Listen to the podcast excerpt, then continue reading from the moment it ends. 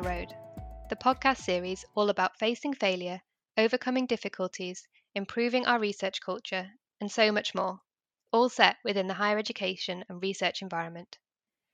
If you're joining us for the first time, then you're welcome to listen to these episodes in any order, or pick and choose the ones that interest you. But I do recommend listening to episode one, which is a short introduction to this project, first. That episode outlines what we're trying to do here, how the project came about, why we use the language we use throughout the episodes, and a few other technical bits such as funding and ethics as well. Although this podcast was made as part of my work as training coordinator for graduate students at the University of East Anglia, I'm not a professional sound engineer or radio host, and all of my guests were volunteers, recording from their own homes with the equipment they had to hand. Please bear with us if the episodes aren't always quite as polished as professional podcasts. The message they convey is what's important here. Speaking of that, I hope you enjoyed today's episode and it gives you something to think about, either now or in the future. It inspires you to try something different, or it makes you feel less like the only person in the world when you face setbacks or difficulties in your work. If you have any feedback or comments about this episode, I'd love to hear from you. Contact details are in the show notes. Show notes have been created for this and every episode. They contain links to as many of the books, people, websites, or other resources mentioned by our interviewee, combined with some of my thoughts and notes. Show notes for every episode can be found at emmaelvidge.com forward slash podcast.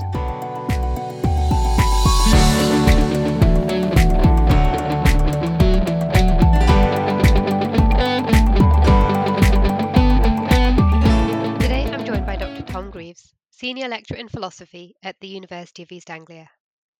As you might expect from that introduction, Tom shares a philosophical view on the broad topic of failure, introducing some philosophers and concepts. But he relates everything back to the real world of academia and provides, despite his attempt not to, what I found to be useful touchstones, concepts, and yes, even tips for applying these concepts to our research and teaching. The conversation today kept coming round to this idea of reframing our views, whether that's evaluating things on different scales or accepting the scale we evaluate life on is not fixed, to examining the language we use. It was a positive, practical conversation that sets the bar high for how we act as an academic community whilst being rooted in reality. I really hope you enjoy it.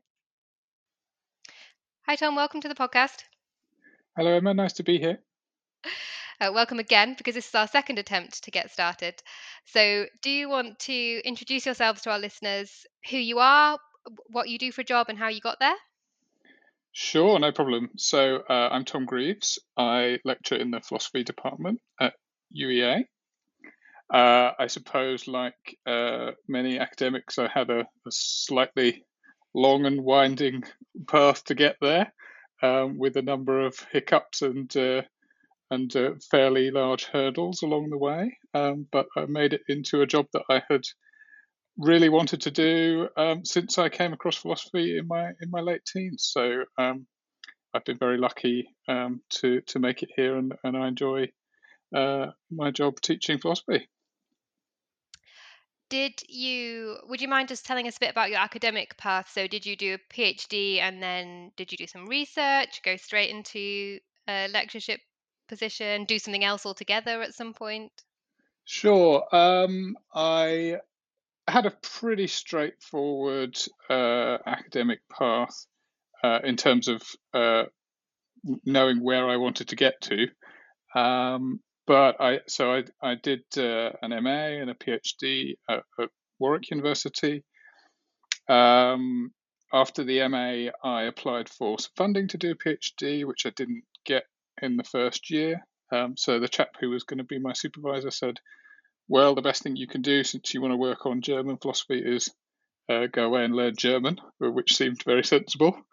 Um, so I, I, spent a year actually teaching English as a foreign language, and then going on the other side of the classroom, starting to learn German. Uh, and my second time around, I, I, applied for funding for the PhD again, um, and was lucky enough to get some funding the second time. Uh, and then during my PhD, uh, got a little bit of funding uh, from the German Academic Exchange, uh, council to go to Germany for a year, so I was able to continue uh, learning German, which re- really helped my my PhD. Uh, and then um, when I finished the PhD, like like many people, that's that's perhaps one of the, the hardest moments in in an attempt to to pursue an academic career. Um, I was looking around for lots of jobs, of course. Um, came to Norwich just because my partner at the time was uh, got a job at the hospital, and um, uh, emailed the Department of Philosophy and said, uh, if you need anyone to do some tutoring, um, then uh, I'm here and I'm available. That's really that's really confident. I and um, I need to remember to do that more often. You don't get what you don't ask for, right? So I think that's right, and and I have to say that it wasn't my own confidence; it was it was encouragement from others to just say, "Look, you should just try this. I mean, what's it going to hurt?" And I was quite reluctant at first, so so that's something also uh, uh, to remember to listen to others who are encouraging you to do these uh, brave things. Just as a sidebar for a second, because you talked about learning German well, teaching English as a foreign language and learning German as an adult. And I interviewed someone the other day who said that learning another language as an adult is just an exercise in facing up to mistakes and failures and having to be confident enough to overcome them. And do you agree? Do you have anything to add on that topic? No, I think I think that's absolutely right. Um, it's really interesting. I, been, I was chatting to one of my students the other day uh, about about learning German as an adult, and I have to say it was a it was a daunting prospect having, like I think many British people struggle to learn foreign languages uh, at school. Uh, it was a daunting prospect to think, oh, I'm going to try and learn German to a level where it's going to be helpful for my PhD. And and yes, particularly living in Germany, um, you know, once you actually start using it as your everyday language or trying to use it as your everyday language, it is uh, an exercise in learning to deal with making mistakes constantly. In fact, I, I met a friend out there who, uh, American chap who had um, uh, uh grown up in uh, Latin America, so his native language was Spanish. So most of his childhood he'd been trying to learn operate in his second language in English, and then he was learning German and and with me in Germany, and he just said, "I've just spent my whole life like this." you know, I just I just assume that there's going to be mistakes in pretty much everything I say. Um, so that, so that was a that was a lesson in in patience and in in how to deal with with not getting things perfect first time. I also did my um, went to Germany after my PhD, and I yeah I would if I was with other international people I would just try my rubbish German all the time, but not around German people and I, I, think that was it. It was the fear of making a mistake, and it really held me back. So kudos yeah. to everyone who doesn't let it hold them back. Yeah, I'll, I'll just add one more thing. I'm not sure uh, it's exactly the same kind of tack of thought, but for anyone who's considering learning a foreign language as an adult, um, what what really got me going um, and and differentiated it from my school experience was just thinking, okay, I'm I'm actually going to do this in a way which is as soon as possible focused on what I want to do with it. So in, in my case, you know, reading some pretty tricky philosophy, obviously that wasn't possible immediately. But I just thought, look, I don't want to spend a year learning how to book a hotel room mm. uh, before I actually, you know, try and do some of this stuff that I that is the reason that I want to do it. And I think, you know, obviously lots of people will have different reasons for wanting to learn a foreign language but that's what really cracked it for me was thinking, okay, this is the thing I'm doing it for. As soon as possible, I'm going to start trying to do that. That's great advice. I think that's true of everything. I sometimes teach people to knit, and I just say, if you don't want to start with a scarf, I'm not going to make you start with a scarf because, frankly, it's boring, and you'll you'll quit. Yep. Um. Yeah. So no, great advice. Uh, your German, would you consider yourself fluent? a bilingual fluent that will go with that uh, certainly not bilingual I, I was fairly fluent at the end of, of, of, that whole process i think i'm probably gradually uh, uh, gradually declining in german but i try to keep it up i learn i read some german occasionally and listen to the radio and stuff so i think i'm maybe not fluent but not not too bad good good uh, without we should go back to the topic of conversation and which is thinking about the broad topic of failure, whatever that means to you within Mm. research and HE. And you have, um, you've already told me you have a lot of thoughts on this from an academic perspective, from a philosophy perspective. So I'm happy to hand over to you to share some of these these ideas, however you want to frame them. Sure, great. Well, I- I'll do my best to sort of uh, put a few thoughts on the table and then then maybe see what you think as we go Great, along. yeah. Um, I think th- the reason that we're we're sitting here today and that I'm chatting to you is that um, a few years ago our university, uh, like many universities, had an exercise in in creating a, a university vision and a, and a university plan. And they, at that time, opened it up to consultation to staff. Um, there was a big kind of Facebook like uh, piece of software where we were all encouraged to kind of put in our tuppence worth uh, in terms of what the, the plan and the vision should look like. And uh, you know, on the whole, I thought that was that, that was a great exercise, particularly the idea that we were encouraging everybody who worked at the university, so uh, academic staff and, and all the other staff were encouraged to kind of feed into that process. So, yeah, I thought that was a great exercise. Um, but one thing that really got me thinking and, and got me, I suppose, if I'm honest, a little bit uncomfortable and a bit irritated um, with that process was that we went in with a kind of vision sketched out, which which rested on four pillars of success. Um, so there was there's research success, uh, degree success, uh, and various other successes that our university vision was meant to uh, rest on, and, and is still meant to rest on, and and that kind of uh, way of framing our vision didn't sit very well with me uh, as as a as someone who was thinking about well, what is the point in uh, in universities? What is the point in higher education? Uh, and I suppose that's something that I've I thought about all the time, and that I think most philosophers think about all the time. Um, uh, I'm not sure about other academic disciplines, but philosophy in particular is the sort of thing where once you start doing it, um, people immediately kind of ask you, kind of, well, what's the point in that, and what are you going to do with that? and um, and it so it forces you back to sort of think about well yeah what is the point in this in this whole kind of radical self-reflection exercise that that goes by the name of philosophy so i think about that a lot and and i i take that attitude with me uh, to almost everything that i do and so when i was when i was thinking about the university vision and the university plan i thought that it kind of preempts too much to to put our whole vision on on four pillars of success.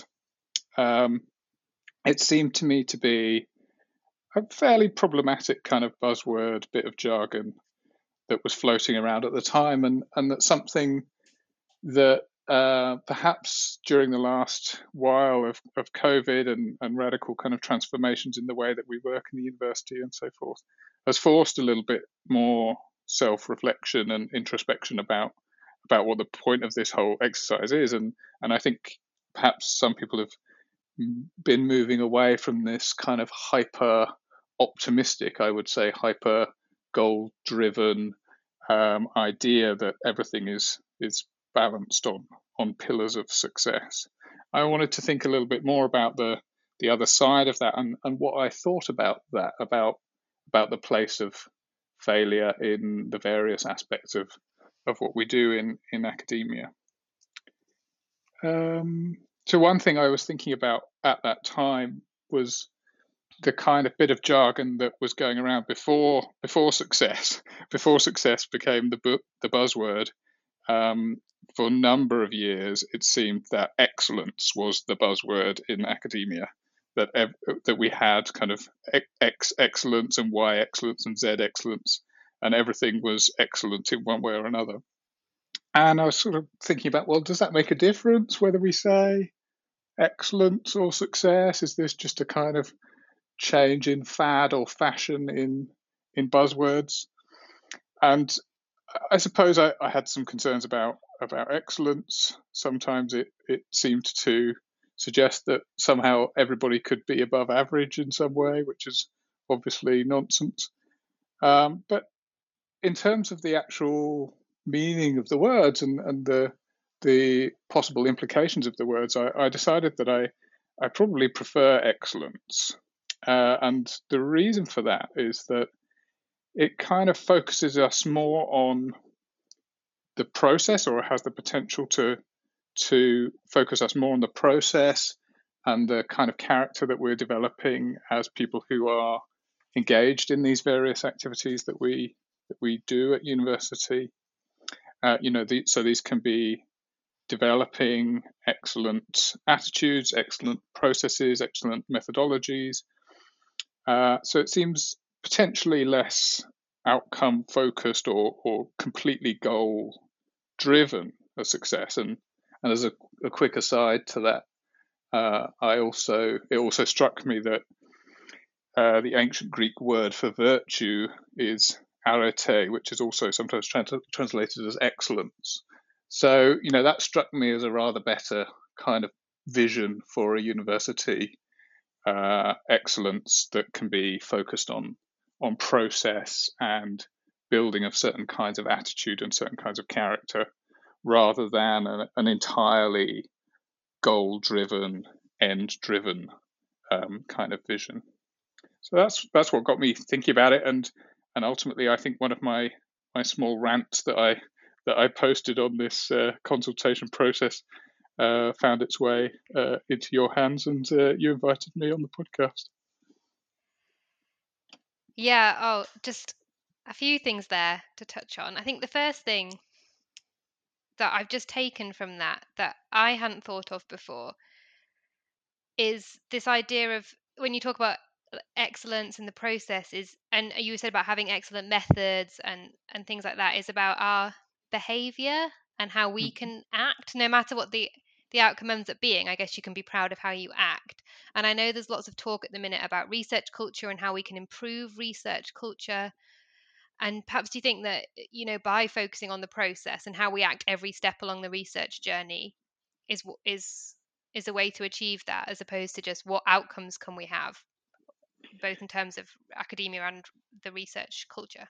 Yeah, I think that's absolutely right, and and you know I'm really encouraged by the fact that there are lots of people thinking about these things, and and although there is a culture which which which in many ways creates lots of pressures for particular kinds of outcome and particular kinds of output. Um, there are also at various in you know various levels and various departments of the university, lots of people who are thinking about the sorts of things that that I was getting at and that you've just you've just described. That it's kind of the whole um, journey of the process that we should be thinking about, and of course, um, the point of this podcast is to think about the various ways in which failure is something that we all have to face in in those processes and those those journeys, and that um, it's not something that we can we can totally eliminate, and that it's something that we have to firstly learn to live with, and and secondly kind of see how we how it fits into that process. Uh, I suppose. So so yeah, I think I think I think that's exactly right you say learn to live with it and and we do and you also said a bit earlier, you talked about excellence suggesting we're in a you know that everyone's above average and I, I hesitate when you know I never try and say oh uh, well in academia this because I think every workplace probably has things that are similar and different but we do work in an environment where people are good at you know everyone who, who's well the majority of people working in research and academia are working towards or have a phd I know that that's field dependent, not in some practical subjects perhaps. But so we're working with high achievers and we're working in a place that where people have always excelled at school, at university in general. And I wonder if that makes it more difficult, perhaps sometimes, if people have never experienced failure before they come into doing research or that they, they're not they don't think that other people are failing at things. Yeah, I think that's definitely right. Um, you know, I hadn't hadn't thought about exactly that that point um, coming into this, uh, but but obviously it's something that I've I, have kind of experienced and and that is is a part of academic life and and you're and you're absolutely right when I say one problem with the jargon of excellence is that it might suggest that everyone is above average. Um, it is, of course, true that in some particular respects, uh, everyone in academia is above average, or many people are, are, above average in some in some very particular respects. So, so that that's true of our workplace, and and I think that um, I think you're right that that one of the things that that can create a particular problem for us is that we we obviously we recognize that um, we've worked hard to get um, positions in that workplace or to to hold on to uh, some kind of position in that workplace. And we, and we understand that uh, you know we're surrounded by generally uh, very impressive and, and hardworking people um, and so that can obviously feed into phenomena that, that we're all very familiar with, like imposter syndrome and, and so forth. So, however, you know, uh, well we're doing and however hardworking we are, um, it's quite easy to, to focus on our own failings um, in this context because we know that we're surrounded by impressive and, and hardworking people.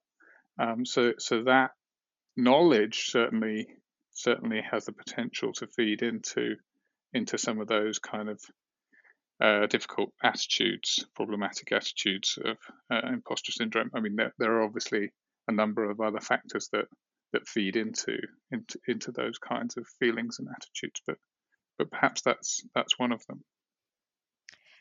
Just, I was going to say quickly, your answer doesn't have to be brief, but before we um, move on to some other of your thoughts. Do you have any ways of dealing with that if that happens to you? If you compare yourself to other people or wonder about your place within within the community? You know, uh, not really. I have to say, um, it has happened to me. Uh, it has happened to me, you know, at various points in my academic career as a as a student, and and then uh, at various points of you know having temporary contracts and and um, uh, later in, in my career I had a an open-ended contract. Was a teaching contract and uh, very recently I've kind of transferred over to a to a research and teaching contract. So you know at various stages along that path there were there were lots of opportunities for me to think oh my goodness this career is not going anywhere um, or, or I'm not as good as the people who have a who have a full contract, or I'm not as good as the people who've got a research contract.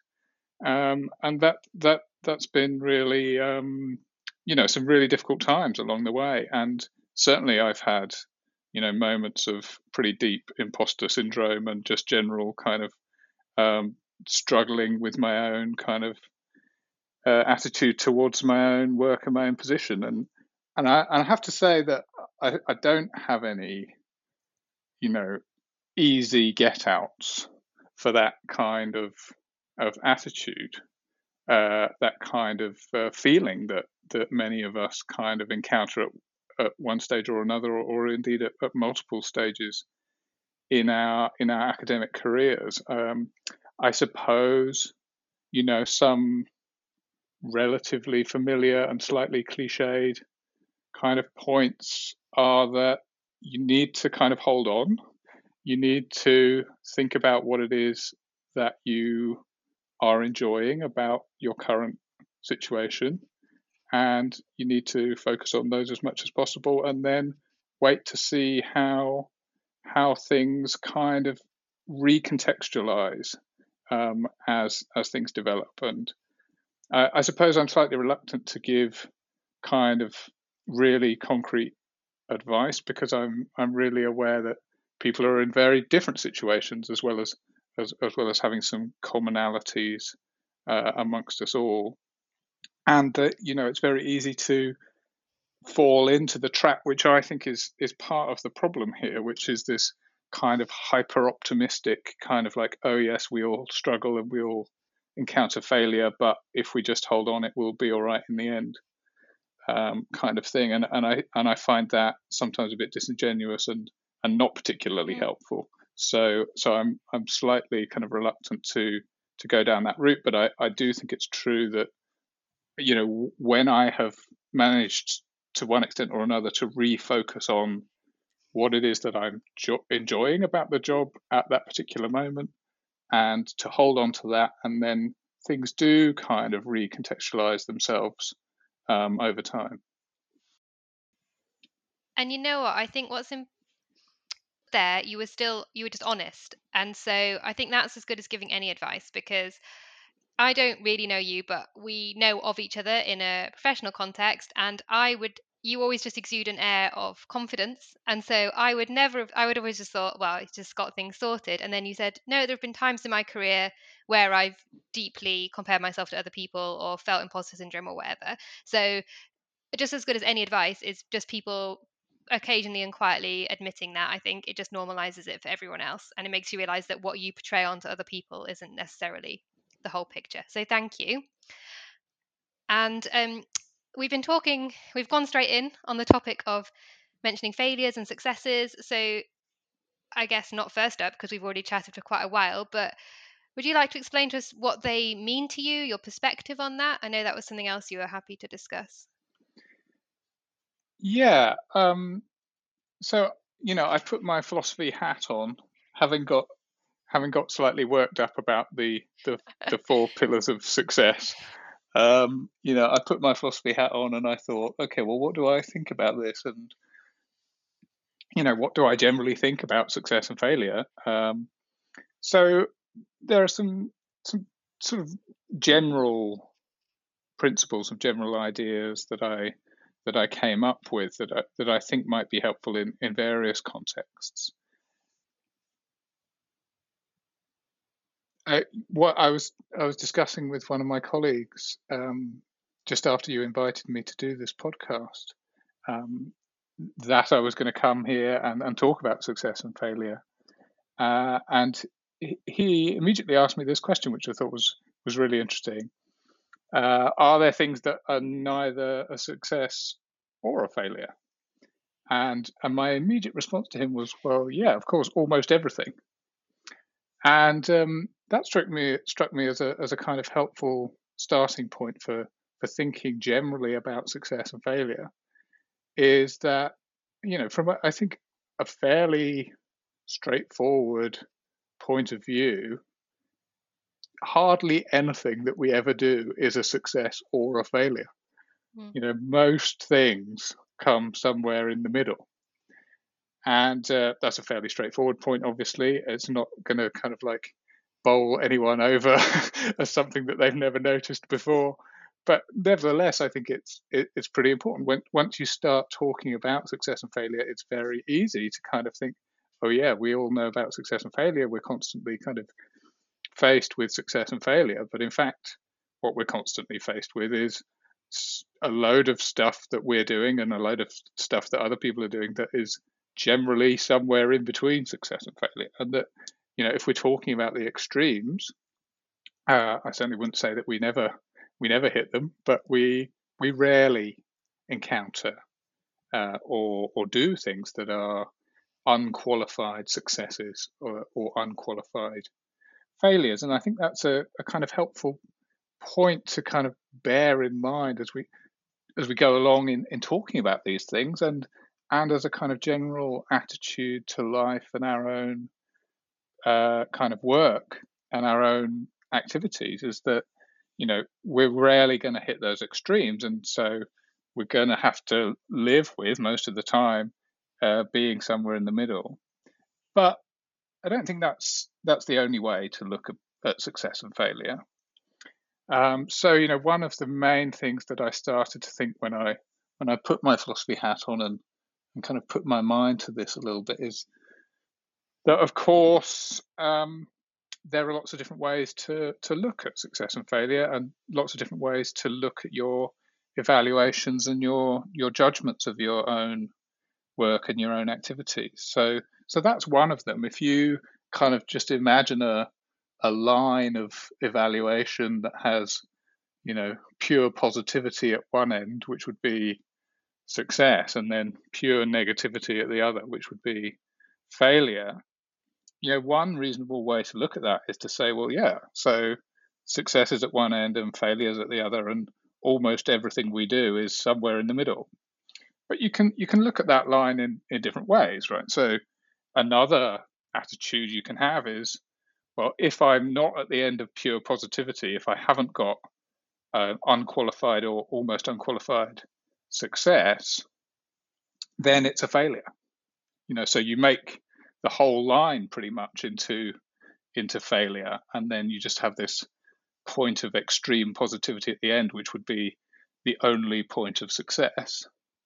Or alternatively, you can you can reverse that, right? You can say, well, look, actually, everything that's not a complete and unmitigated disaster is a success in some way.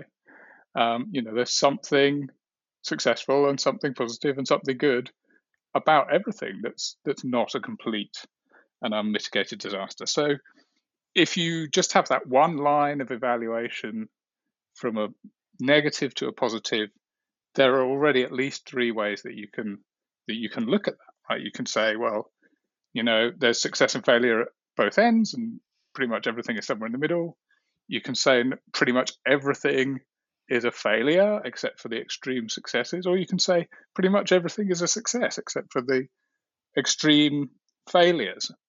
So I think you know noticing that even with a very simple line of evaluation like that, you have multiple different ways that are available to you for thinking about the place of your activities, the place of your work uh, in on that line of evaluation is a helpful thing to notice, right? It's a it's a helpful thing to notice and a helpful thing to start trying to teach yourself to sort of say, look, I can look at these things in different ways, and it would be a good idea to try to learn to switch my perspective um, as and when it's helpful.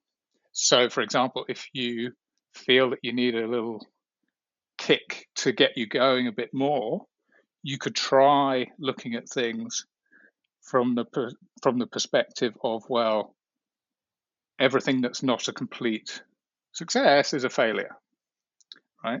So I wouldn't I wouldn't advocate using that perspective all the time. Uh, if you do, and I think many of us fall into this trap, um, you know, quite often, then then you obviously set yourself up for for some for a good deal of misery and heartache. But I think you know there is a there are times where that kind of perspective can give you a kick can can kind of be helpful and and all those other perspectives that I just mentioned I think they they have their place in thinking about what we're doing what we're trying to achieve and how to how to evaluate that um, so there's that thought that we should be open ourselves to the different kinds of ways that we can look at success and failure and try to kind of teach ourselves and, and train ourselves to switch perspective um, where as and when it's helpful to do so. So I don't want to give the impression here that that's a super easy thing to do, right? And I think that this is this is one of the one of the failings of a certain kind of motivational discourse, um, which can kind of give you the impression that look, all you ever need to do is find the right perspective and um, look at things in the right way, and you will just switch your mind to doing that, and then you'll see things in a different light, and everything will be fine. You know, obviously there are there are structures for evaluating our work. There are structures for evaluating our processes and our outcomes that we are more or less submitted to, that we internalize, um, uh, and uh, that may or may not be helpful for us actually getting on with the work at any particular time. So, so I'm not suggesting that look, everybody, just get it into your heads that you can look at things from the right perspective and then it'll all be fine. But I, nevertheless, I think you know when you look at it in that slightly abstracted kind of way of kind of like, well, how do you evaluate success and failure? Just with a simple line uh, from positive to negative like that. There are different ways of looking at it. And I think we can, to a certain degree, train ourselves to to look at things in a different perspective and often often that can be helpful even if it doesn't you know solve all of our difficulties at any particular stage and I think um, I think you can go further with that that line of thought. So I was just describing a, a fairly simple kind of line from a, a, positive to a negative, but when you reflect on things a bit more, um, you know, it's it's fairly obvious that for most of our activities, particularly you know the kind of complex activities that we engage in in in the academic world, there are just numerous different scales of success to failure or positivity to negativity that we could reasonably employ to to evaluate um, the things we're doing, and you know we can we can broaden that out to include kind of the different ways in which we can evaluate how things are going in our lives in general. So, just to give a, a very quick and an obvious example, and one that's very familiar to many academics, I think.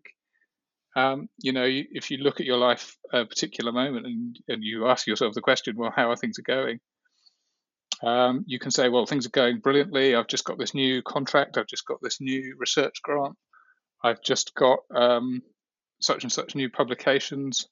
My students have all got firsts this term. Um, oh, but I haven't, you know, spoken to any of my friends for the last three months, and uh, my family are all pretty miserable because I haven't managed to spend any time with them. Um, you know, that's an obvious and and nevertheless, I think very familiar kind of situation that many people in academia and, and other walks of life find themselves in is that they they're evaluating on one scale in terms of uh, career success, and then they they step back and they think, well, actually, in the wider scheme of things, there are a number of scales for evaluating how I'm getting on here, and um, and uh, I missed this other one, and uh, hmm. actually things aren't going as well as I thought.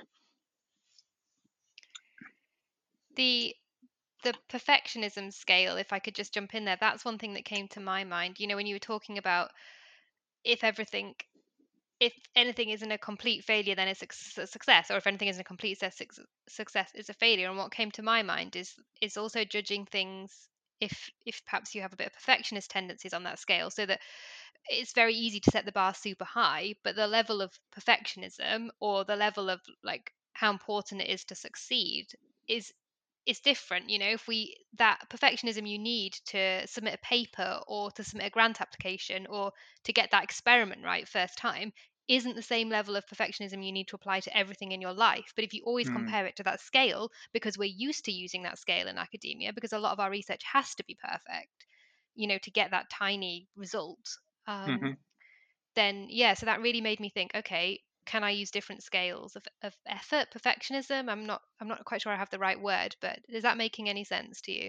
Yeah, I think that's absolutely right. Um, so so what you're suggesting, I think, is that you know I've said something about the different perspectives you can have on a single scale. Uh, but then I said, but of course, most of the time there are multiple appropriate scales, and and you're saying, well, yeah, and if you're using multiple scales at one time, you might be ha- using different perspectives on each of those scales. So you might have one scale which you are thinking of in a relatively perfectionist way, and another scale where, as you say, that would be counterproductive. And so you should try as best you can to to use the counter perfectionist perspective on on a different scale. Uh, I think that's right and just yeah to stop and think am i using the right scale or the right approach and not just within work because quite often i find i take that sort of scientific or that research approach home and it probably doesn't need a spreadsheet whatever it is i'm trying to decide to do yeah but on the other hand uh, you know if the family finances can sometimes do with a spreadsheet so. yeah, finances. I mean, packing lists for a holiday. I don't. Well, I don't know. That's a that's a decision for me to make. But even joking aside, even within work contexts, there are times where we don't always need to work at that same level or have that same approach or, or apply the same scale, which I think is what you said. Um, sure, I think that's absolutely right. And I would just say, you know, recently I've been having some conversations with some some good friends and and the one thing that's come out a number of times in those conversations is is this kind of perfectionism and as you say, you know, you know, there are good reasons to cultivate a perfectionist attitude in in many of the academic activities that we that we undertake. But but I would say that an absolutely perfectionist attitude is re- is very very rarely going to help. So I think you could have a relatively perfectionist attitude, and, and you're right. That's that's a good thing if you're submitting a paper or grant proposal. But if you push it to the extreme, that can that can be really counterproductive, and, and we all know that, that that leads us to never submit the paper or or never submit the grant proposal because we've always thought, well, there's just something else I could do with it, or this is this bit isn't quite right.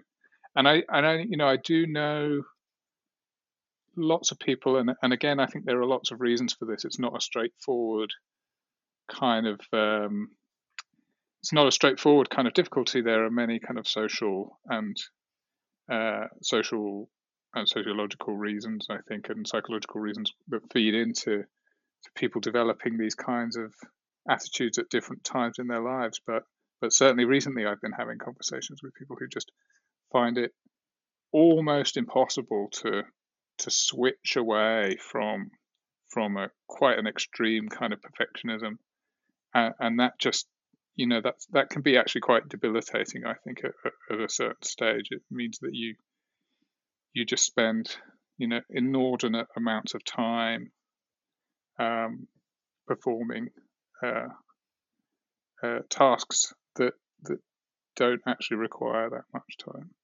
Mm. Uh, but not again, you know. Um, I don't, I, I don't want to overemphasize, but I, I do want to emphasize that that the reason that, that we that we develop these kinds of difficulties for ourselves and, and attitudes is is usually pretty complicated, and it it has something to do with with with the way that we are looking at things, but something to do with with what's expected of us at various points and, and the interaction between those things. I mean, let me just say, um, in terms of the philosophy that that I read and, and teach and, and think about, um, the kind of thing that we've just been discussing about about perfectionism comes out in a really interesting um, kind of way in one of the philosophers that I've been teaching over the last uh, semester, which is uh, which is Friedrich Nietzsche. Uh, so Nietzsche, for those who haven't come across him, is a late late 19th century kind of maverick uh, philosopher, perhaps one of the most popular philosophers outside of of academic philosophy. I, I think probably more people read Nietzsche's books who aren't studying philosophy than maybe any other philosopher. Uh, so he has a he has a, a very wide ranging appeal, and and he had a very kind of checkered academic career himself, Nietzsche, which is which is a pretty interesting thing to to look into. You know, he he became a full professor of philology, I think, at the age of 22. So he has had this massive kind of uh, rocket career in academia um, early in his life, and then uh, due to due to ill health and, and, basic disaffection with with with the way that academia kind of crushed creativity. Um, he he left academia quite quite early in his life and, and wrote most of his kind of most exciting and interesting philosophy later as he was kind of wandering around an itinerant life in in the Swiss Alps and and Italy. So Nietzsche's a kind of interesting perspective to gain on his biography is an interesting one to have a look at just in terms of a of a kind of maverick and unusual kind of relationship to academia. But one of the things that he he says in his philosophy, which I think is really interesting from the perspective of the kinds of things that we've just been discussing, is that he has this he has this big claim that that modern civilization, modern society uh, is falling prey to, to what he calls nihilism. And um, what he means by nihilism is a kind of extreme kind of disaffection, uh, disconnection from the highest values, Uh, he says that the highest values tend to kind of undermine themselves and we fall into a kind of malaise and disaffection and disorientation to, to do with our own values and, and, and what we what we understand about the world and what we think we want to achieve in the world. So we fall into this kind of extreme nihilistic kind of attitude. And Nietzsche claims that one of the major reasons that that is happening in the modern world is as a kind of fallout of a particular kind of religious attitude, a particular kind of theological attitude that cultivated uh, a kind of all or nothing thinking. So Nietzsche's claim is that a particular theological attitude was designed to combat nihilism. So it, it, it said things like, you know, the world was created by God and therefore it's an absolutely perfect world. Mm. Uh, it's the best possible world you could imagine. Um, and we may be kind of imperfect mortal sinners, but you know, um, Christ has come to redeem our sins, and ultimately, if we believe or if we do the right things, um, our sins can be completely redeemed, uh, uh, and and in that sense, life will kind of gain a kind of uh, perfect meaning, and and that kind of attitude Nietzsche says is is what has actually created the problem for us. Because when we try to combat nihilism by saying no actually the world is perfect and actually all your sins can be redeemed um, you create this kind of all or nothing scale you know you it's then you have the well either everything's perfect or everything's a disaster either um, yeah either uh, I, my sins will be completely redeemed or I'm completely awful and abject and, and hopeless. Uh, and I think that's an interesting way of looking at these kinds of issues on a kind of grand, grand kind of cultural scale that, that Nietzsche's trying to paint for us. Is that um, at least one way of looking at things that are going on in, in the modern world is to think that there's a kind of fallout from that kind of religious all or nothing thinking, and that what we ultimately need to do to combat nihilism is not to have a kind of hyper optimistic view or cultivate a kind of hyper yeah a hyper hyper optimism but precisely to wean ourselves off the idea that everything has to be perfect or or everything's a disaster you know. Everything's full of meaning or there's no meaning at all. Um, but to but to realize that um, you know everything is relatively meaningful and usually bearable um, and uh, usually just about worth doing. Um, and that's and that's and that's human life, you know. So I think that that's an interesting consequence of the kind of a kind of grand scale of the sorts of things that we've been talking about on a sort of more personal, uh, small scale in terms of the things that we all face in our academic careers. Oh, so interesting. I'm just trying to think where to go from there or whether to just, I think most of that, let's just leave that as such an interesting point and a way to view something. I just wonder if if this sort of black and white because what you you were saying at the end there what i what came to my mind was as you said life is just sort of it's normal. It's in the middle. Most of it's bearable, livable. I was thinking like most of it's just like the shade of grey rather than black and white. Hmm. Um, and we see a lot of that at the minute. I think well, I think people have always thought like that, but perhaps even more at the minute with with social media and things just being people being able to say something in one tweet or one snippet of like it's this way or the other way and people feel that they have to be like you have to love academia or you have to look for a job somewhere else you have to want this or you have to want to do something else whereas sometimes you can just be in something and it's you're just in it you're in that process at the time and there's no outcome yet it's just the process of going through it yeah i think that's right i, suppose i suppose one thing i would uh, kind of add to that which might might lead me into to a few a few more of my mm-hmm. my my kind of uh, musings on the topic. Um, you know, obviously, it was a bit un- unkind of me to sort of say, "There you go, Emma. Here's Nietzsche's theory of nihilism. What do you think of that?" Um, but but but I think I think your response was was really helpful and, and kind of lets me gives me an opportunity to to clarify. You know, one thing that I think is the kind of outcome of this is that, yeah, in a sense, that you know most of life is grey, in that it's not black and white, where we mean black and white in in both a kind of evaluative sense and also in a kind of truth sense. So when you were talking about social media and people's putting their p- opinions out on social media as either you know it's either this way or it's that way, that's that's often to do with a certain attitude towards truth as well as as value. So I think I think that's right, and we can we can reasonably say, well, look, things aren't black and white either for truth or for value most of the time. You know, we live in this world, but I, I would hesitate to call it a grey world.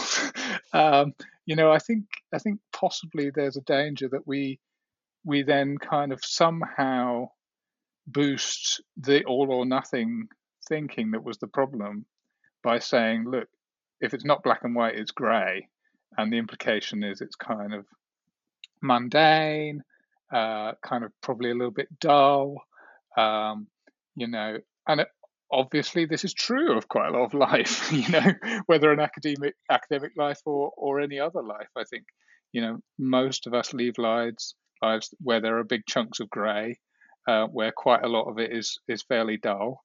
Um, but but I don't think that that's the only the only conclusion we should reach from this idea that we should be careful about cultivating a hyper optimistic view of things.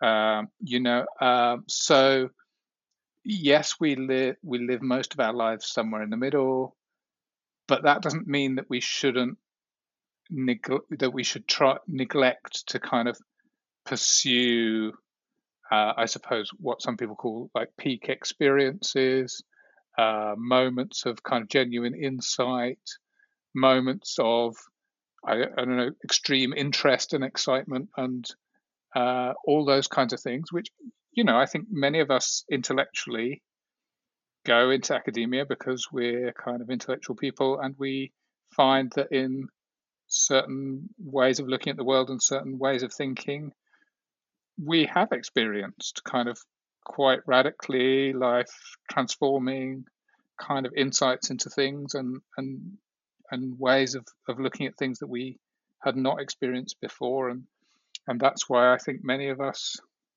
kind of decide, yeah, this is going to be a great career to pursue because I can pursue some more of this. You know, I can I can pursue some more of this kind of transformative insight and some more of this kind of you know well or accumulative knowledge which is ultimately going to kind of like change the way that I look at things and the way that people look at things in general. Um, so yeah, I, I think I think you're right. I think we need to learn to live with the grey, but the grey isn't just mundane and dull. I think the grey uh, has to be kind of uh, understood as also a kind of open-ended path in which there are turns and there are transformations that can be kind of truly illuminating. And this, this I suppose, is is me trying to uh, rather bluntly segue into my next kind of set of set of musings about this because it struck me that as well as as having various scales upon which we can appropriately evaluate um, our various activities and and various ways that we can look at those scales. Um, you know, what we need to do is to think about education and life more generally, uh, and the process of learning and research as a kind of radically open ended process and activity. Um, and and this has some kind of quite interesting and I think for some people slightly disturbing consequences if we if we take seriously the idea that our learning process and our research process is is radically open ended, and that in fact, actually, life in general is is radically open ended uh, until we die, right? Um, w- what I mean by this is, you know, obviously there are goals and there are kind of output driven activities that we that we pursue in academia the same as you know the same as most other um, careers. But i think i think most academics in one way or another um, certainly not all academics but i think most academics would be would be at least in theory kind of on board with the idea that that there's something about teaching and learning and research that essentially and ideally should be a, an open-ended process right? So we're familiar with this kind of thing obviously in thinking about you know how we go on learning after we finished our degrees um, lifelong learning. Uh, those of us who have gone into academia obviously think that continuing to learn and uh, is sort of bound up with the process of research and teaching. Um, and you know, I think most of us are, are on board with the idea that that this open-ended process isn't just a, a process of adding more, you know, adding little bits more um, day by day. Although that can certainly be be a part of the process, adding new facts, adding new new ideas. Um, but that sometimes we we reach these points which I just called kind of transformative insights, um, you know, maybe radically new perspectives, things that we really hadn't kind of thought of before. Maybe just a new idea, you know, something as as as apparently bland as that. You know, you just actually come up with a new idea um, for your new, for your next paper instead of a instead of a rehash of the of the old ones.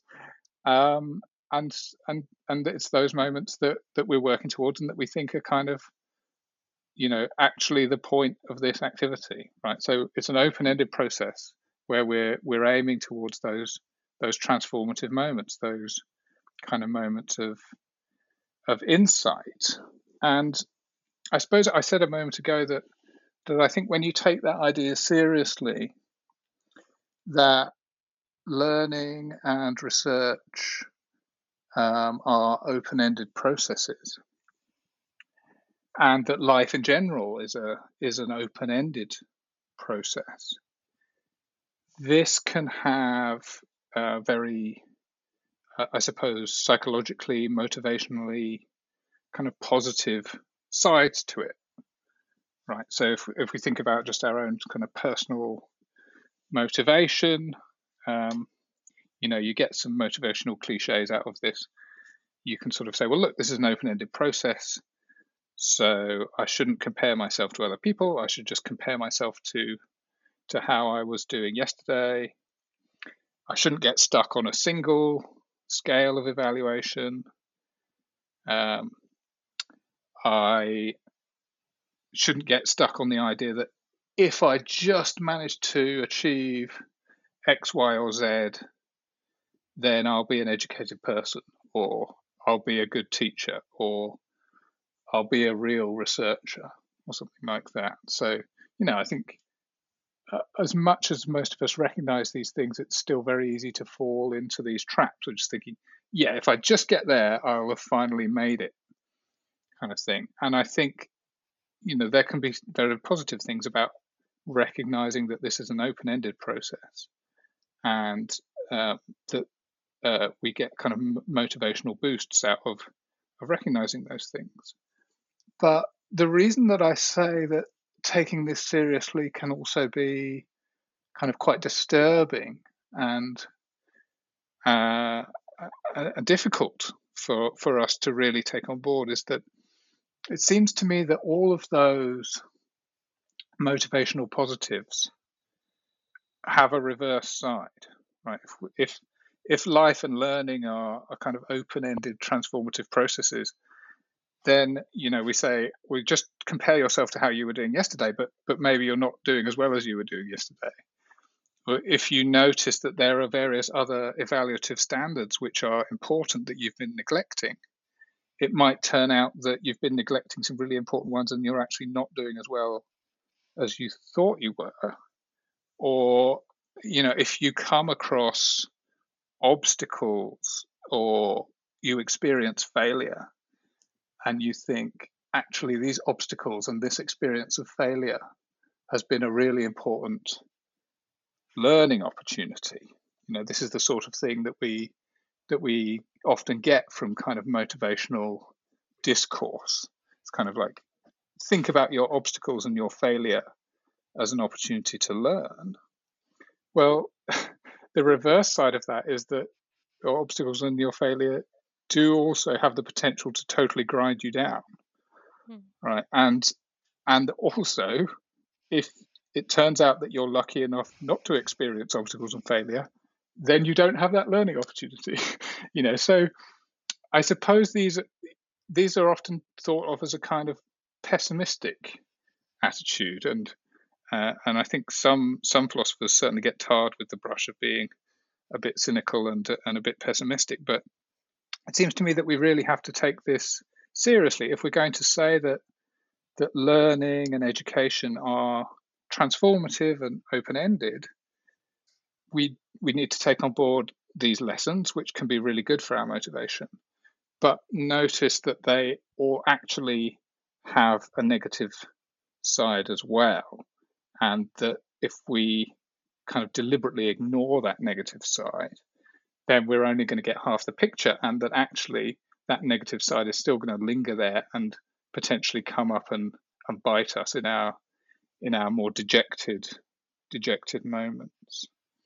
Um, so one one kind of area of philosophy that I've been trying to learn a little bit more about recently uh, is is uh, Chinese philosophy, ancient Chinese philosophy, and in particular, um, I've been really interested in the philosophy of Taoism. And in the ancient Taoist texts, you get lots of really interesting stories which are designed to teach us about this kind of reversibility of the open ended process. Right, so you get lots of stories which are designed to teach us that what looks like failure might turn out to be success, and what looks like success might turn out to be failure. So, you know, one of the nice little stories that is told um, in one of these texts is about carpenter looking for a tree to make a bell stand and goes around with his assistant and looks at all the different trees and they find this magnificent kind of really ancient tree uh, and it's completely gnarled up and kind of horrible for working within carpentry um, and the the carpenter's sort of thinking about this and at a later point sort of it comes to understand that you know, he thought this was a useless kind of gnarled up tree. But the reason that it's so magnificent and ancient and has lived such a long time is precisely because it's kind of gnarled up and, and useless from his kind of carpentry perspective. Uh, so you get a lot of these kind of nice parables and, and little stories, which are designed to teach us about these kind of switches of perspective that I've been I've been talking about um, during the last while. Um, but it seems to me that if you take that Taoist view really, really seriously, um, you don't get just a, a kind of simple lesson, which is, you know, don't get dejected at your failures because they might turn out to be successes. Um, you you get the reverse of that, of course, which is don't get too pleased with your successes because they might turn out to be failures. Um, but you also get, uh, if you're really serious about open endedness, the, the thought that, well, actually, there can be that reversal, and there can be a reversal of the reversal, and a reversal of the reversal. And this doesn't end, you know. So things can get recontextualized. The meaning of your successes and your failures can change, both because of you learning new perspectives on them, but also just mm events, things happen which just recontextualize them. And and that doesn't finish. Right? So, what that ends up teaching you, I think, is that there's really no such thing as a as a success or a failure, and um, you have to learn to to live with the possibility that this is going to keep changing, uh, at least until you're dead, if not, you know, longer than you're dead. I mean, things can happen that recontextualize your work, recontextualize your articles, recontextualize your books um, long after you're dead, and and turn out to make what looked like a success a failure, um, or the other way around. And and that's what we have to to learn to live with if we really take that open-endedness seriously. And that's that's much more difficult, I think, to learn to live with that than the rather simpler kind of motivational cliche, which is, you know, don't worry about your failures because they might turn out to be successes. Although, of course, that that is also true and uh, can be helpful to to remember that. Um, I think that when we have this kind of larger and I think more radical kind of vision of exactly how open ended everything is, and um, then uh, then then that's a difficult lesson to learn, um, but one that I think uh, I think we should try to learn. Um, uh, it reminds me of of a line from ancient Greek playwright Sophocles, um, "Call no man happy until he is dead." And, um, you know, again, that's often taken to mean, oh, uh, that's a very kind of pessimistic view. Um, you know, but I, am not so sure. I think it, it means also call no man absolutely miserable until he is dead. And, and perhaps even longer than that, you know. Um, the, maybe not your personal feelings and your happiness can change after you're dead, obviously, but your but the meaning of your work and and the meaning of your achievements, such as they are, um, can continue to change after you're dead. So you know you certainly don't have a lot of control over that. Um, and and I think I think this is what we need to try to learn that not only are success and failure relative in various ways, there are lots of different scales, there are lots of different perspectives to use on them, but that if education is part of the open-ended process of life, um, then then you really have to kind of be serious about saying, look, there is nothing I can do that that can reasonably be called a success or a failure until at least I'm dead, and probably a bit quite a lot of time after that. I I have two follow up questions, but first of all, I'm just recovering from the realization that my papers and articles are going to be available after I'm dead. And I hadn't considered that time scale, and I'm probably going to proofread things one more time in future. Perfect. um, just adding to the pressure of you know the eternity of things being online. Anyway, more seriously, uh, two things that came up for me on that whole topic of of an open-ended process to life learning and research which um, and you know what I'm going to ask, which is can we apply them to the real world? Um, or to at least to practical living, I should say. Hmm. Everything is the real world. The first one is one of the reasons I came up with this topic of, of research and practical activities around failure was was improving how we discuss it within our academic communities and i felt that the models used to discuss it weren't always the best so one of the common models I was seeing were, was, were people discussing failure from a beyond failure and final point of view. So that sort of trope of, oh yeah, that happened to me. I failed with four grants, but now look at me. I'm a Nobel Prize winner mm. and I'm married to a supermodel. and I think there's something about the I knew at the time that there was something about discussing it from the moment and from the non-finality of it, from saying sometimes it's all the time this is just our process. Whether it works out well or it doesn't work out well you're still in it at the minute you need help with that and or i had that. And i know there is also the viewpoint of sometimes discussing things what do people say? Discuss it from the scar not the wound. So when you discuss something and it's raw for you you don't always give the best advice. But i think there is something in what you said of of discussing the process and while people are in it because people are never out of this process is what you're saying. So do you have any sort of applications for how we can we can do this within our research communities? Yeah um yeah I, well i think what you've said is a really good start you know and i and i have a similar kind of uh i don't know i don't want to be too kind of uh, colorful in my language here but a similar discomfort uh, with that whole what i've been calling motivational discourse but i think it it seeps into so many aspects of our life doesn't it and and i suppose yeah i think that's one thing just to recognize to start with is that often when often it's not a problem of talking about failure.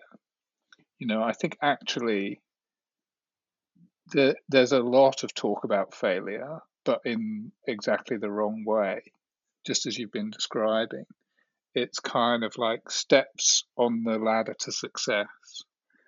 Um, you know, the things that you have to go through in order to finally get there.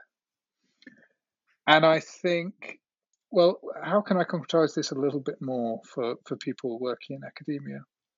You know, one of my favorite philosophers uh, is a, a, chap called uh, R.G. Collingwood, who was around in the sort of uh, 20s, 30s, 1920s, 30s. Uh, and he had this really nice way of describing his publications. Uh, he said, uh, "You know, I never, I never give um, a final judgment. Um, I'm only ever giving an interim report, and uh, and I love that, and I think that's a really nice way of thinking about what you're doing with academic publications, and indeed just thoughts in academia. Um, uh, you know, and I think that that could help us to concretize kind of this attitude and to to to try to live this attitude a little bit more is to kind of find the right way to describe the things that we're producing, right? So I suppose you know I have a lot of little gripes about about managerial jargon and buzzwords and so forth. Uh, I discussed a little bit of that earlier. Uh, one of my gripes is is about calling our publications outputs, and I, I know I'm not alone in in having that gripe, and that's certainly something that's you know been bedded down into academia in the years since I started my career, and you know when when it first came came to be um, that we called our publications outputs. Uh, you know, I was completely, uh, I mean, I was completely outraged, and I was completely kind of disaffected by the the idea that this was actually thought to be a kind of reasonable way of describing what we were trying to put into the world, uh, these various outputs. Um, so I suppose uh, that's given me the opportunity to have a, another mini rant. Um, but but I would say let's use Collingwood's word instead. And I think you know being academic academics and, and particularly someone you know more on the humanities side, the kind of philosophy I do is is probably more on the humanities side than than some other philosophers. Um, you know, I put quite a lot of stock by by the words we use, and and I and I you know I really think that you know part of the point of of um, academic activity is to is to become more aware of what our words mean and to try to choose them a little bit more carefully. Um, so I suppose that's the that's one that that springs to mind is that I would say you still have to call your publications outputs on your on your ref form, um, but in your mind, try to think of them as interim reports. Um, I think that's a much better way of describing what you're doing, right? And it kind of helps you to bear in mind that that this is an open-ended process. That leads me. That's really great advice. I I love that quote. Um, uh, and it leads me to which was what was my second question was that Just wondered if you had any thoughts on this discrepancy, discontinuity between the fact that I agree with you that lots of people in academia, um, in theory, view research, teaching, and learning as open-ended processes, but we live in in an in a world and in an academic society where we have to um, have outputs, uh, you know, get tenure or permanency, um, get our Mm. next contract, and it's just this. How do we live that value that we believe in in a society that that grades us, you know, that marks us on outputs every two to five years? Where's the balance in that? You might not have an answer. There is no answer, probably. Well, yeah, no, I think that's right. Uh, I mean, it's a really good question. And as you just said, there's not really an answer. And I suppose I would, again, be a little bit kind of wary of trying to set the balance for other people or or to say kind of like think about it like this and this would be the right way to think about it. I just think you know i suppose what i would encourage people to do is to recognize the tension. I mean most of us live the tension kind of all the time so it's it's not that difficult to recognize the tension um, I think we live the tension. We we see that this is an open-ended process, and we we know that we have to get out however many publications for the next ref, and and it, you know even in absolutely kind of everyday academic life, like um, like giving grades on essays and things. Um, you know, there's a tension there. You want to help your students to understand this open-ended process you know this open-ended process which remains alive for kind of transformative perspectives and insights. And then you know you get down to and give me your essay and i'm going to give you a number. And I, and I think we live that tension all the time and and there's no way out of that tension although it, I think we also need to kind of remind ourselves that the way we do things is not the only way they could be. Right. So one really interesting thing that I was just thinking about this morning, uh, kind of reading through my notes again and thinking about coming to talk to you and kind of some of the experiences I've had. Um, you know, one thing that sprang to mind was that a few years back I had a really interesting experience teaching with a lecturer who had contacted me from the Norwich University of the Arts. Um, and we had a, a, really great semester where he came and talked to my students who were doing philosophy of art and aesthetics. And he kind of told them a little bit about, you know, what it's like teaching art to students in the University of the Arts and kind of some of the projects that his students were engaged in and and it was really great because my students had been doing philosophy of art, so they'd been thinking of these, you know, pretty abstract kind of theories about art and ideas about art. And it was great to sort of talk to this colleague from the University of the Arts and, and sort of see what his students were actually making and, and describe that. But but at one stage in his in his kind of guest lecture, uh, he said, you know, when I started teaching art, we didn't give grades you know, that's just didn't seem to be what you needed to do in a University of the Arts. Um, it seems crazy to appreciate art and think that appreciating art is, or make art and then appreciate art and think that that has anything to do with giving something a number.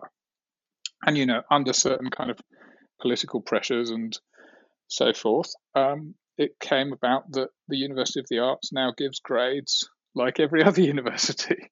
And that just struck me as, as kind of incredible, really, that, that that had been the case so recently and that I had never imagined that that could have been the case.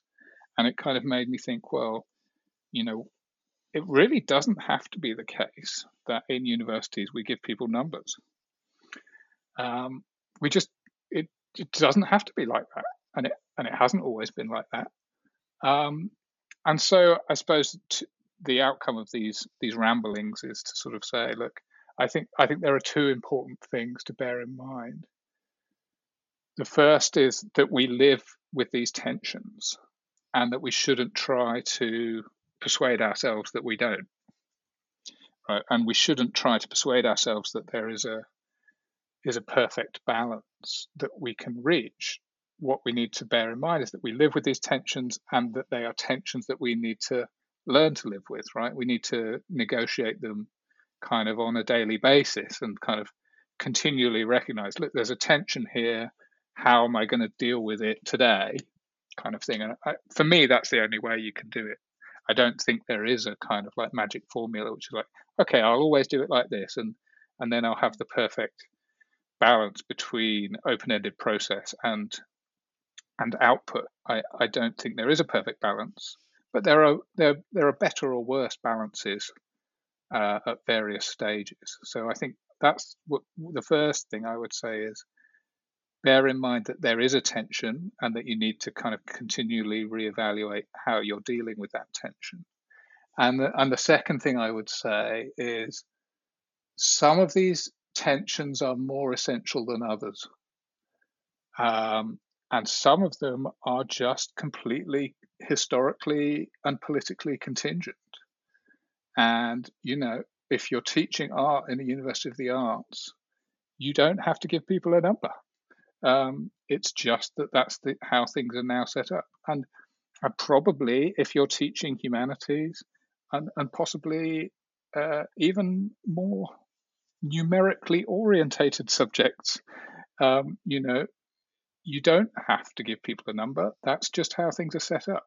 And so don't forget that a lot of the tensions that we live are contingent and could be different. And there are not a lot of opportunities for most of us to to change these things. But nevertheless, we shouldn't forget that they can be changed, and that if we want them to change, um, we we can we can try our best to feed into getting them changed. So I suppose those are the two things that I, I, am not sure if I'm still being a bit too abstract, but I, am trying to trying to sort of concretize it for us as sort of say, look, we live these tensions between output and and open-ended process. Don't forget that there are tensions that you need to keep renegotiating, and and don't forget that some of them could be less of a tension if we if things were set up differently and that you might or might have some opportunity to feed into changing them if you think they should be changed. Whatever you think, it came across actually as just I don't want to say concrete advice because you were you were saying you were trying not to give advice because everyone's lives are different, but just the acceptance of the situation of being of being an and not an or, you know, both these things can be true. Mm-hmm. I, that I found was really useful. So thank you. Brilliant. Before we start to wrap up, um, any final final bits on this topic? Do you want to choose how you want to start wrapping things up? Yeah, no, I mean, I think we've covered quite a lot, and um, it's been really nice because because I've been able to, you know, have a few little mini rants, uh, but also uh, also I I hope kind of get across to you. You're the most positive ranter I think I might have ever spoken to. Can I just say, if this is what you consider to be a rant? uh, oh well, that's good. I think that's good.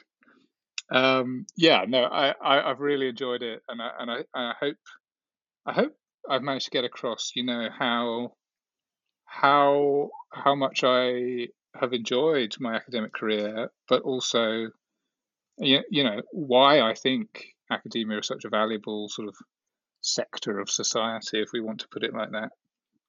Um, but also, you know, some of the difficulties which which which are general difficulties that take very particular forms for for academics and uh, yeah I, I think I think to judge by what you're saying Emma at least I, I think I've sort of got my main points across to you which is you know it's difficult to give um, general, concrete advice for how to deal with these things. And, and I think we should be skeptical about those who feel that they can give us very general and very concrete advice about how to perfectly deal with all these problems and, and deal with the experience of failure.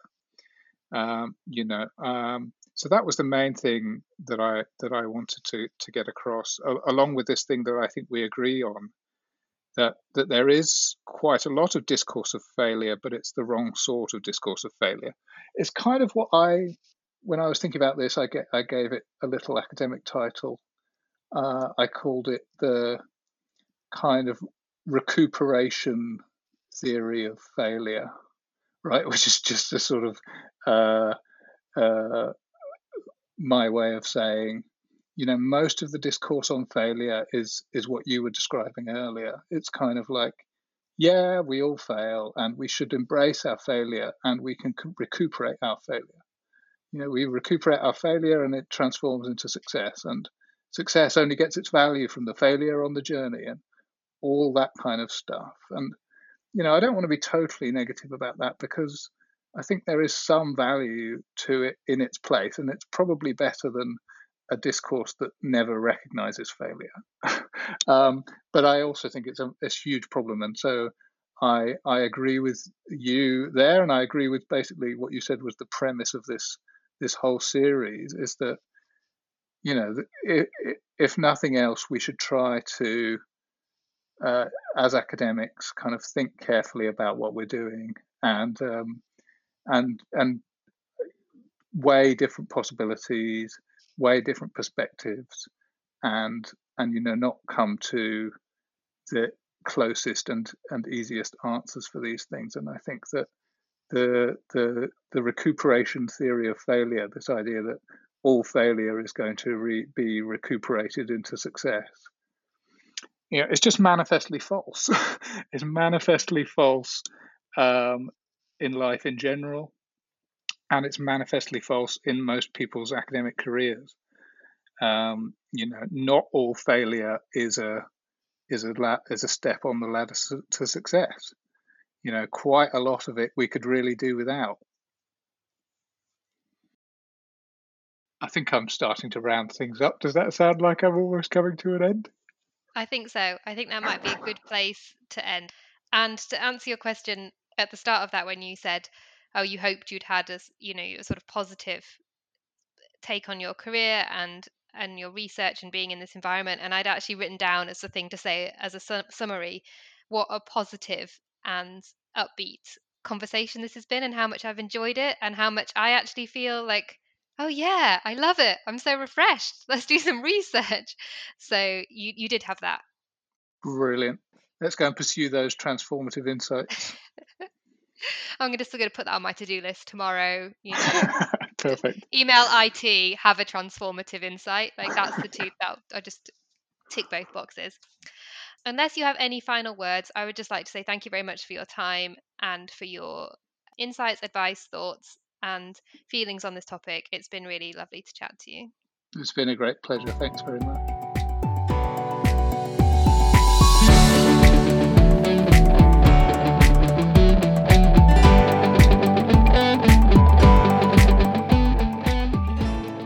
That's all for today's episode. But remember, you can find lots more links and resources over in the show notes at emmaelvidge.com forward slash podcast.